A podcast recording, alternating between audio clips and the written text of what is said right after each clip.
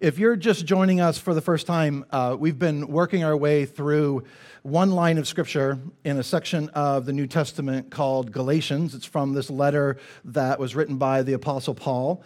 Uh, Paul had started several churches after the resurrection of Jesus, and, uh, and, and he'd helped, start, he helped with other churches, helped kind of get them on their way. And now he's writing to these churches in a region called Galatia, which is, we know today as modern day Turkey. In this letter to the Galatians, Paul gives us one of the most condensed descriptions of what happens when the Spirit of God gets a hold of someone's life and begins to change them, to use one of Paul's words, to transform them. And so here's what we've been talking about over 10 Sundays since uh, May the 1st. Galatians 5, verse 22. Paul writes, But the Holy Spirit produces this kind of fruit in our lives love, joy, peace, patience, kindness, goodness, faithfulness, gentleness, and self control. So, if you're a follower of Jesus and the Spirit of God is in you at work in your life, then this is what you should look like filled with love, joy, peace, patience, kindness, goodness, faithfulness, gentleness, and self control. All right? So, it's like, um, ready, set, go. Let's just go do it now. Yay, all right. Get the whole list down. Uh, it's all like, don't prioritize it because it's all the same amount of importance. So we got it down. We've been 10 sermons into this, I think, or something like that. So uh, we got the list. Go do it. End of sermon.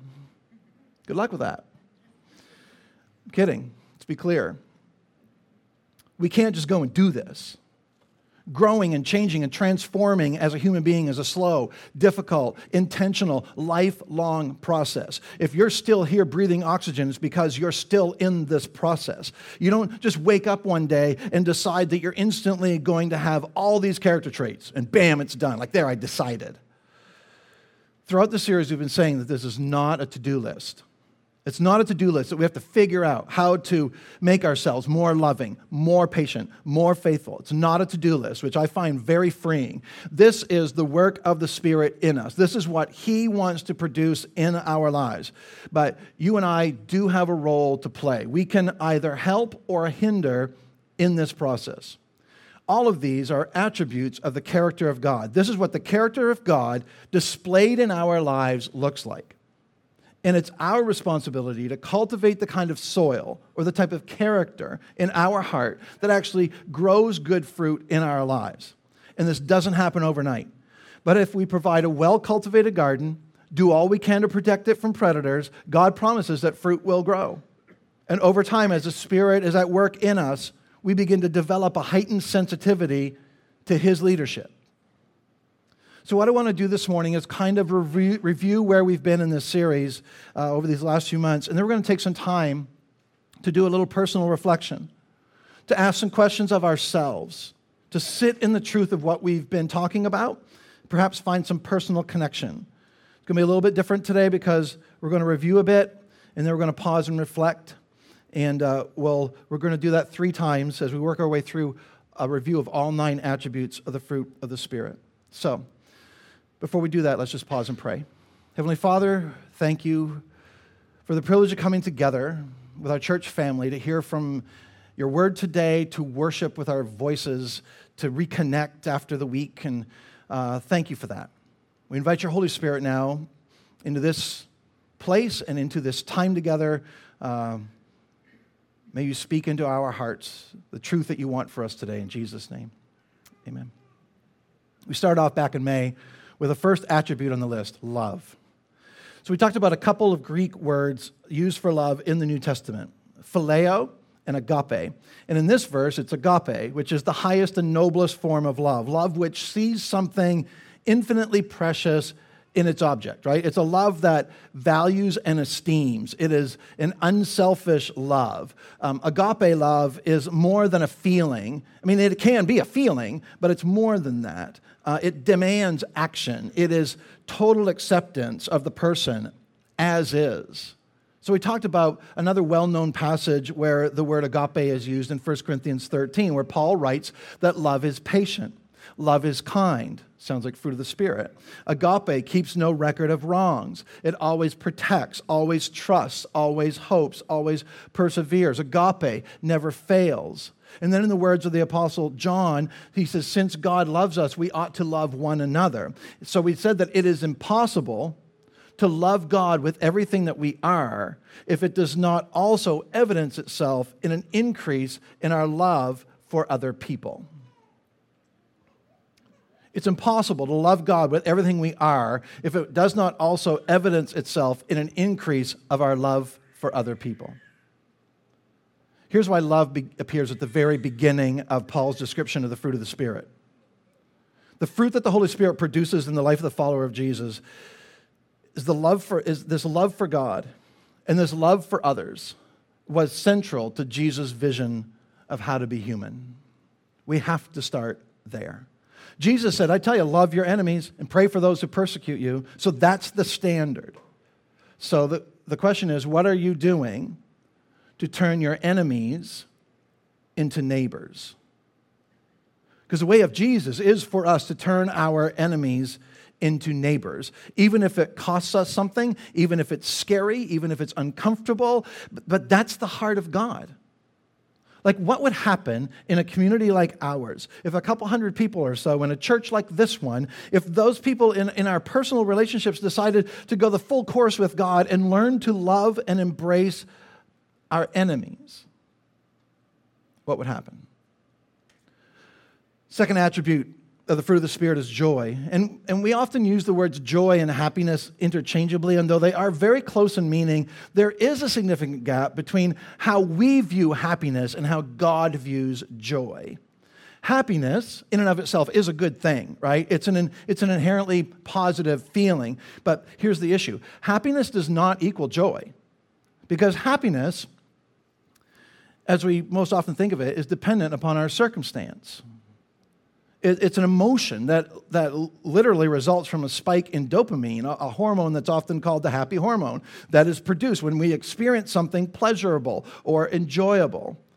Joy, on the other hand, is something so much deeper. And even though we might say that we're looking for happiness, joy is actually what we're after. Joy is what the Holy Spirit wants to produce in us.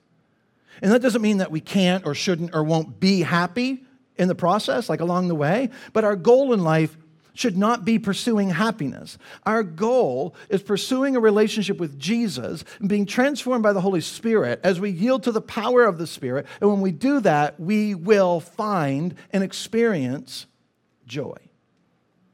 In John 15, Jesus is explaining for us the process by which the fruit of the Spirit is produced. And it's a very uncomplicated process. He says, Remain in me, and you'll produce much fruit. Remain in relationship with me, and by the power of the Spirit, you will bear fruit. He says, Walk with me, and the fruit of the Spirit that Paul writes about in Galatians will become more and more present in your life. And then Jesus says in the final verse in that, that, that, that section of Scripture, He says, The reason I've told you these things, the reason I've described how this works is so that you will be filled with my joy. Joy is the fruit of a right relationship with God. It's not something we create by our own efforts. So, so why does walking with and abiding in the Spirit actually result in joy? I believe that joy is a result of gratitude. It seems to be pretty widely accepted and acknowledged that the more grateful we are, the more joyful we will be. In 2 Corinthians 4, Paul writes this. He says, As God's grace reaches more and more people, there will be great thanksgiving, and God will receive more and more glory. That this grace, this grace may cause gratitude to overflow to the glory of God. Grace is an undeserved gift. Grace leads to gratitude, and gratitude gives way to joy. And as we stay connected to Jesus, who is the vine and is the source of this fruit, we will find joy. So, we ought to make space for God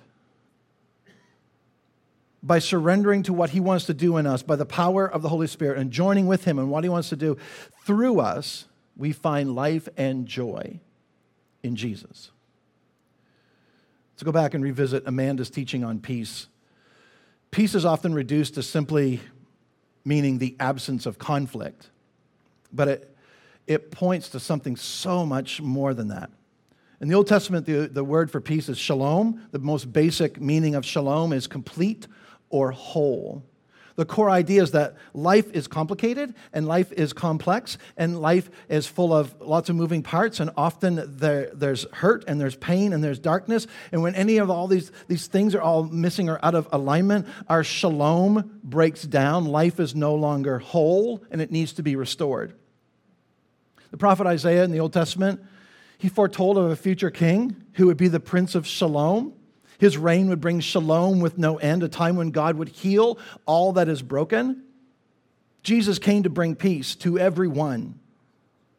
In John 14, Jesus said, My peace I give to you all. Paul said in Romans 5, he said, We have peace with God through our Lord Jesus Christ. In other words, Jesus restored to wholeness the relationship between humans and their Creator. And now, as followers of Jesus, we're called to make peace, to bring shalom to bring healing. We're to be agents of healing and wholeness in our world. In another letter by Paul, this one to the Christians in Philippi, Paul says in Philippians 4, do not be anxious about anything. And I love that how, like, just that's it. Don't be anxious. like, how? Oh, here's how. But in every situation, by prayer and petition with thanksgiving, present your requests to God. It's almost like Paul can read our minds, right? He knows what we're thinking. He actually tells us how to accomplish, you know, how to not be anxious. He says, don't worry about anything. Instead, pray about everything. Tell God what you need. Thank Him for all He's done. Then you will experience God's peace, which exceeds anything we can understand. His peace, he says, will guard your hearts and minds as you live in Christ Jesus. He doesn't say if you do all these things, that all your troubles will disappear. He doesn't say if you don't do these things, it'll all be good. He says that God's peace, which is this amazing gift that is impossible to understand, this gift can be yours as you draw near to Him, as you trust Him with everything. And it's the Spirit of God who produces in us this fruit, this peace, this wholeness, this contentment, even in less than peaceful situations. We're going to pause right here and take a few moments for personal reflection. We're going to do this three times today, so just let me kind of set this up for you and kind of give you a little guidance. We're going to put some questions on the screen, one for each fruit of the Spirit. We're going to play some music. As we contemplate these questions, I encourage you to sit in the truth of what we've been talking about, perhaps find some personal connection to it. If you can avoid it, let's not leave the room quite yet. Let's all participate and reflect on what the Holy Spirit is revealing to us in these moments. Thank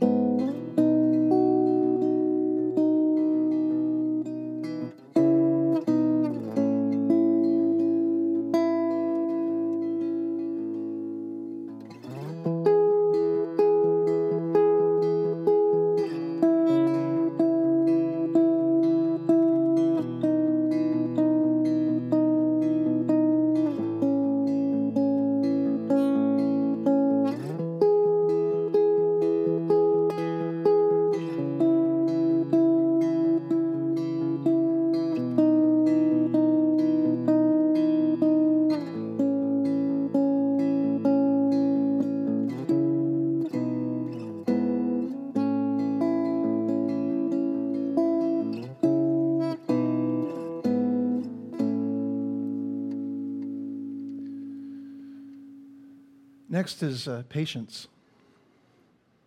Patience has to be one of the most unpopular of the fruit of the Spirit. It's right up there with self control. I mean, love, joy, peace. I mean, of course, we all want those things, right? Sign me up for that, first in line. But patience, I mean, I think, I think we called it, because we're talking about fruit, I think we called it the honeydew of the fruit of the Spirit, right? That kind of white honeydew that you always find in a fruit salad, and it's clearly just filler. It has no flavor at all. That's, that's how I kind of look at patience. But we kind of uh, have turned the typical discussion on patience on its head, and instead of talking about the everyday things that tend to try our patience, we talked about, instead, we talked about our often unspoken struggle to be patient with God those times where it seems like God isn't doing what we need Him to do when we need Him to do it. You know, those times when all we can do is wait. So we ask the question what if patience is actually not passive? What if it's active? What if God is developing something in us in the waiting? And is it possible that we have a role to play in that? In those seasons of life where we find ourselves waiting, we tend to draw some really harmful and unhealthy and wrong conclusions about ourselves, about others, and about God. And we believe some lies, and we repeat those lies over and again, uh, over and over again to ourselves.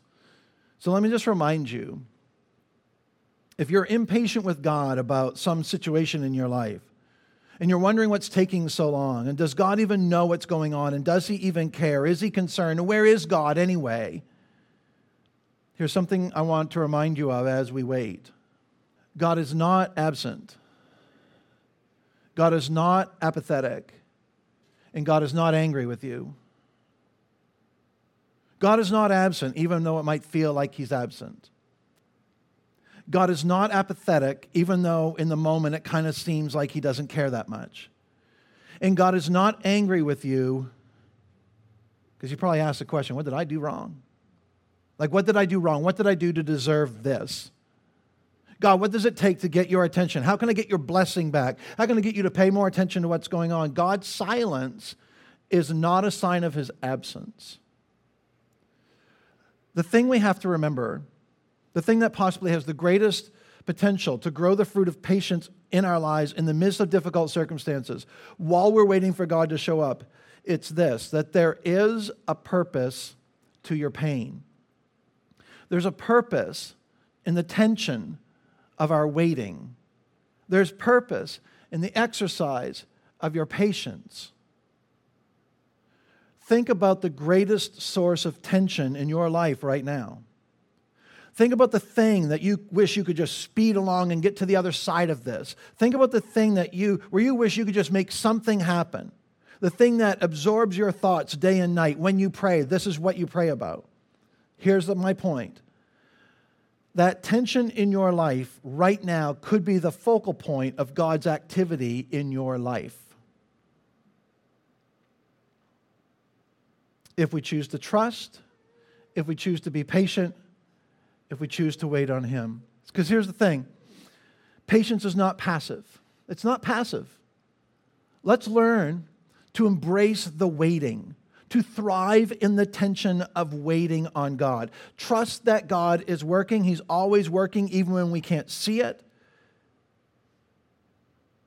In our waiting, while we're being called to grow in patience, then what sustains us? Like, what are we leaning into?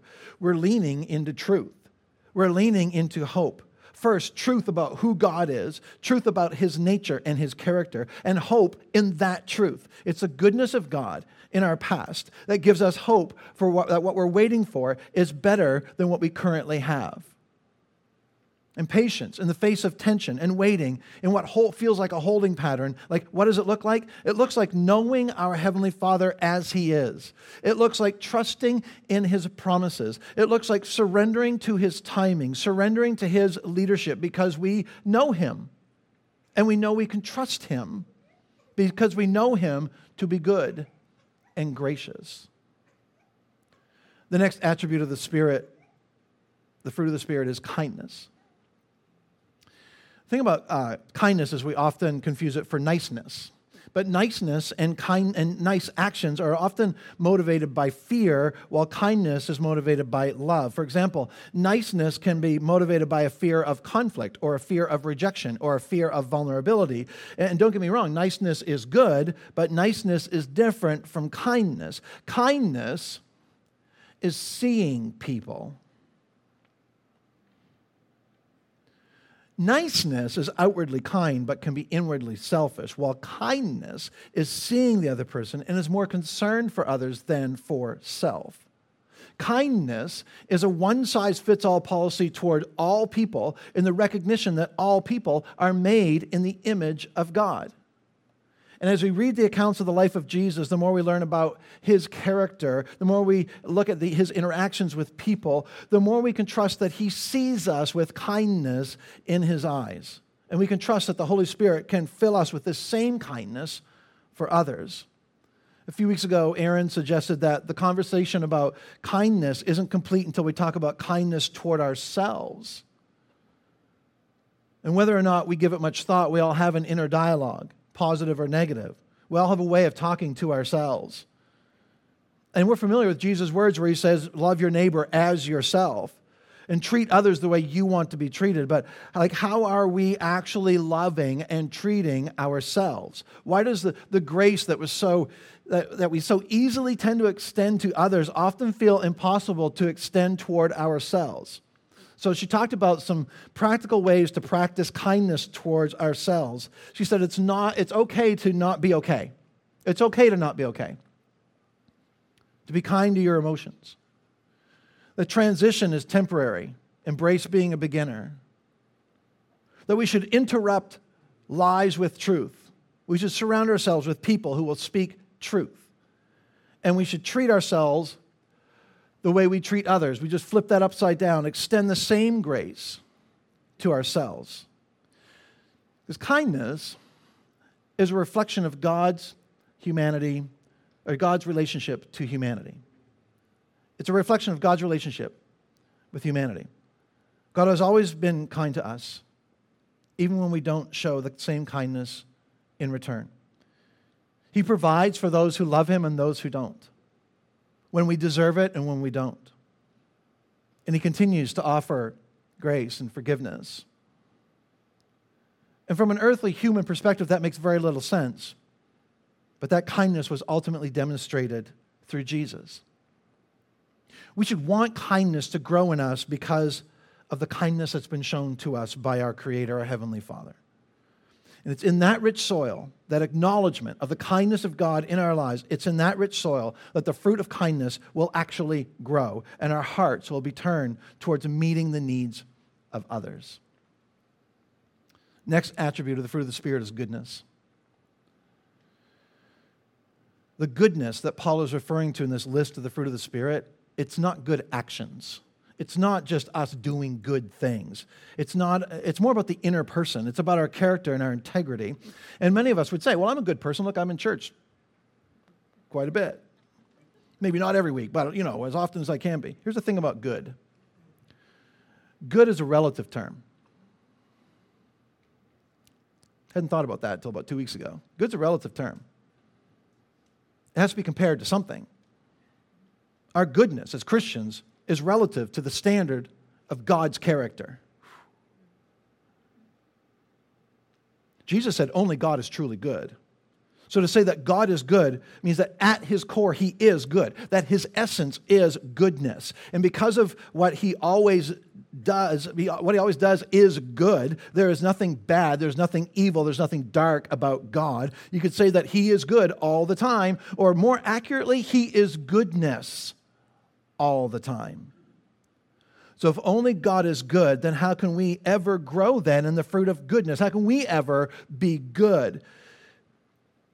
Goodness starts by accepting that Jesus has forgiven us through Jesus' death on the cross, that it continues as the Holy Spirit works inside of us to make us more like Jesus. That's what we're talking about when we're talking about the fruit of the Spirit. Our goodness is not determined by what we do or what we don't do. Our goodness is determined by the very fact that we were created by God. 1 Timothy 4, Paul says, Everything God created is good.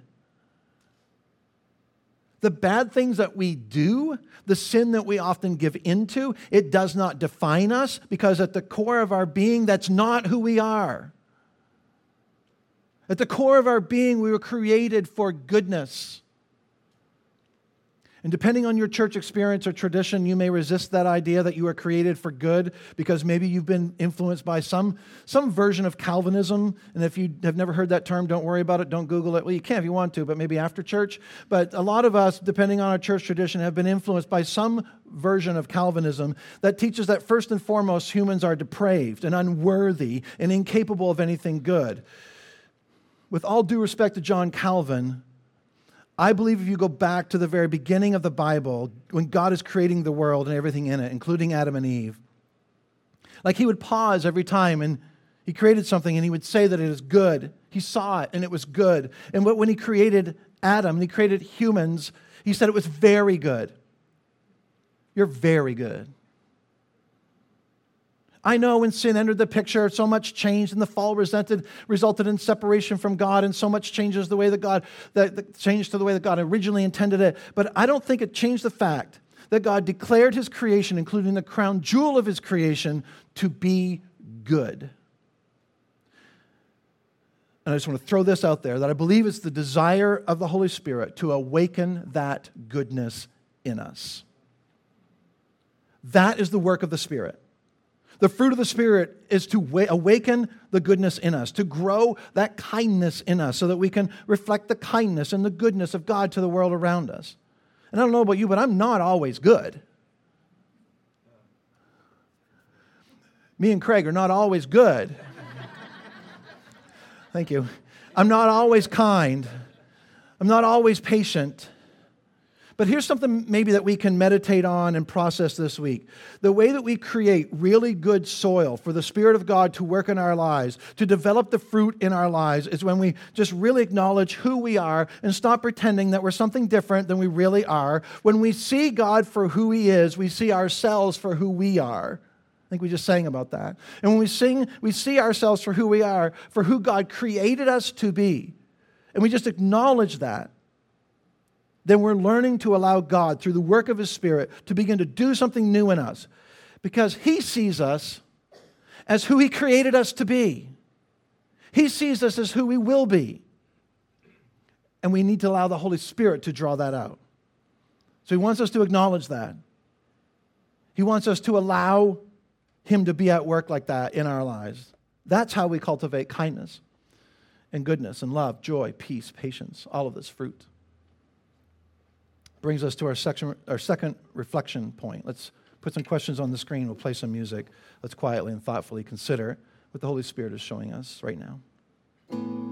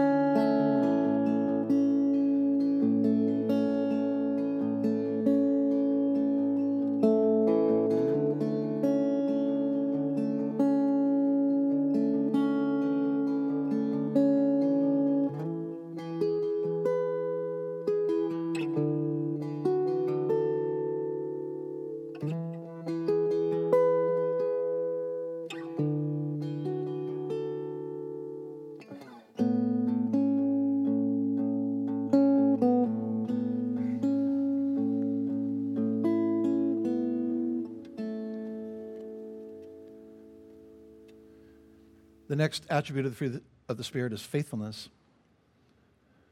Faithfulness is the very essence of God's character. His faithfulness lays the foundation that we need to be able to love Him, to follow Him, to walk with Him. Being fully able to trust God is actually the beginning of a fruit filled life. But if we don't fully believe that God is faithful to lead us into the best possible life we could live, then we won't seek His will. We won't trust Him with our family, with our job, with our finances, and we won't be able to fully enjoy His presence. Faithfulness is not exactly the most flashy characteristic on this list. It's not always eye catching or newsworthy, and that's kind of the point, because faithfulness is dependability, it's trustworthiness, it's reliability, it's being the kind of person that other people can rely on. Faithfulness is, by definition, the predictable, the habitual, the routine. It's the sort of thing that when we see it, we tend to take it for granted. Thus, we tend to not give much credit for it. But there needs to be a recognition that there's beauty in accomplishing the routine. There's something to be said for doing the little things, for the ordinary. The biblical word for that is faithfulness. And when faithfulness is included as a fruit of the Spirit, it's not talking about God's faithfulness to us, but this trait of God being evidenced in us. It's talking about us displaying the trait of faithfulness in our relationship with Him and in our relationships with each other. So the question becomes what can we do to allow the Holy Spirit to grow faithfulness in us? We looked at one of Jesus' parables in Matthew 25, and we came away with three things that Jesus speaks to that we can do to increase our faithfulness. And we said, first of all, we need to take stock of our God given ability. Like being faithful begins by understanding the gifts and the strengths and the personality and the opportunities that God has given us. Number two, we need to act on our God given opportunities. Like being faithful means putting what God has given us to work for Him. This is about opportunity. We need to act on our God given opportunities. And then number three, to take note of our God given accountability, to pay attention to the fact that there will be an accounting for what we do with what we were given. The next attribute of the fruit of the Spirit is gentleness. Gentleness is having power, but choosing to wield it in a compassionate way for the benefit of others. Have you noticed we live in a quick tempered, blame fueled culture where we want to take out our frustrations by criticizing others, by avoiding responsibility, by fearing or fighting anyone whose way of life we don't understand or ascribe to? And at times, acting with gentleness almost seems like an act of rebellion, right? Because we, we usually feel entitled to act in, in harshness rather than gentleness, but gentleness is not our default mode. There's nothing that demonstrates strength more than gentleness. Maybe that sounds a bit counterintuitive to you, or a bit of a contradiction, even, because the picture of strength that we often paint, or that is often painted for us, is someone who just gets what they want, right? And someone who, like, goes after it and says what they want, and often in a very loud and aggressive way for everyone to hear. People who will do whatever it takes to get things done, people who will plow through and run over every obstacle that gets in the way. Sometimes that's the picture of power and strength that we have in our minds. But I contend that there's nothing truly strong about a person who operates that way, or a person who is quick to lose their temper, or resort to aggression, or violence in words or actions. That's anything but strength. It's a display of weakness. The gentle person earns the trust of others because their character is consistent, it's reliable, it's steady, they're aware of the needs of the people around them. They're willing to bring their peaceful disposition to each and every situation. So the question is what about you? Like, how do you wield your influence, your power, your authority? A few weeks ago, Megan reminded us that gentleness is an expression of God's grace. Gentleness is an expression of God's grace. Gentleness is our witness to a generally harsh world. The final attribute of the fruit of the Spirit in this list is self control. A few weeks ago, we heard, I think, some of the best teaching I've ever heard on self control. And I want to just highlight a couple of things that Ben said in that talk and maybe whet your appetite to go back and listen if you missed that. Self control, kind of like patience, is one of the less popular attributes of the fruit of the Spirit. It's something we ought to have, or at least ought to want to have, but it's not necessarily something we really want to have. Thankfully, the Apostle Paul understood something about the sin nature. And right here in Galatians 5, before these verses about the fruit of the Spirit, about five verses before, he says, The sinful nature wants to do evil, which is just the opposite of what the Spirit wants. The Spirit gives us desires that are the opposite of what the sinful nature desires. These two forces are constantly fighting each other. Hmm. No duh. Been there. Self control is to be free from the tyranny of our automatic responses. I love that. Remember the Viktor Frankl quote between stimulus and response, there is space. In that space is our power to choose our response. And in our response lies our growth and freedom. I put a note right here repeat, because we need to. Between stimulus and response, there is a space, and in that space is our power to choose our response. And in our response lies our growth and freedom.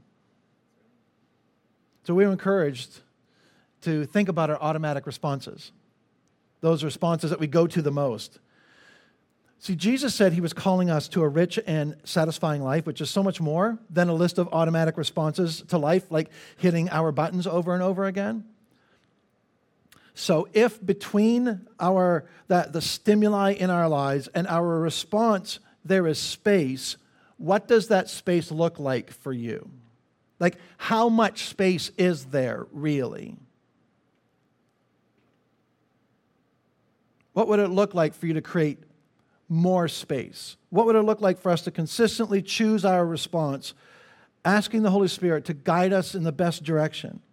How do we expand that space enough creating enough margin to have the capacity to make better decisions, to treat people better, and being actively engaged in the renewing of our minds and the transformation of our character as we become more and more of who God is calling us to be. In the second half of Ben's message, he gave us some really helpful suggestions for a couple practices that would bear good fruit in our lives when we actually practice them. And so I just encourage you to go uh, revisit that message um, online from August 21st. We're going to close uh, these thoughts with one more series of questions for reflection. But before we do that, let me just simply read these words of the Apostle Paul. It's like for over four months now, uh, we've been focusing on 22 words in two verses in Galatians 5. So between five teachers, we've spoken over 60,000 words in 11 sermons to draw out the significance and meaning and personal application of these 22 words. But just after these words, in verses 22 and 23, Paul says this, and I'd like to put on the screen and, and have you read it out loud with me, and this is how we're going to close this teaching. Let's read this together. Since we are living by the Spirit, let us follow the Spirit's leading in every part of our lives. Let's quietly reflect on these last three questions, and then we'll join together in worship with music.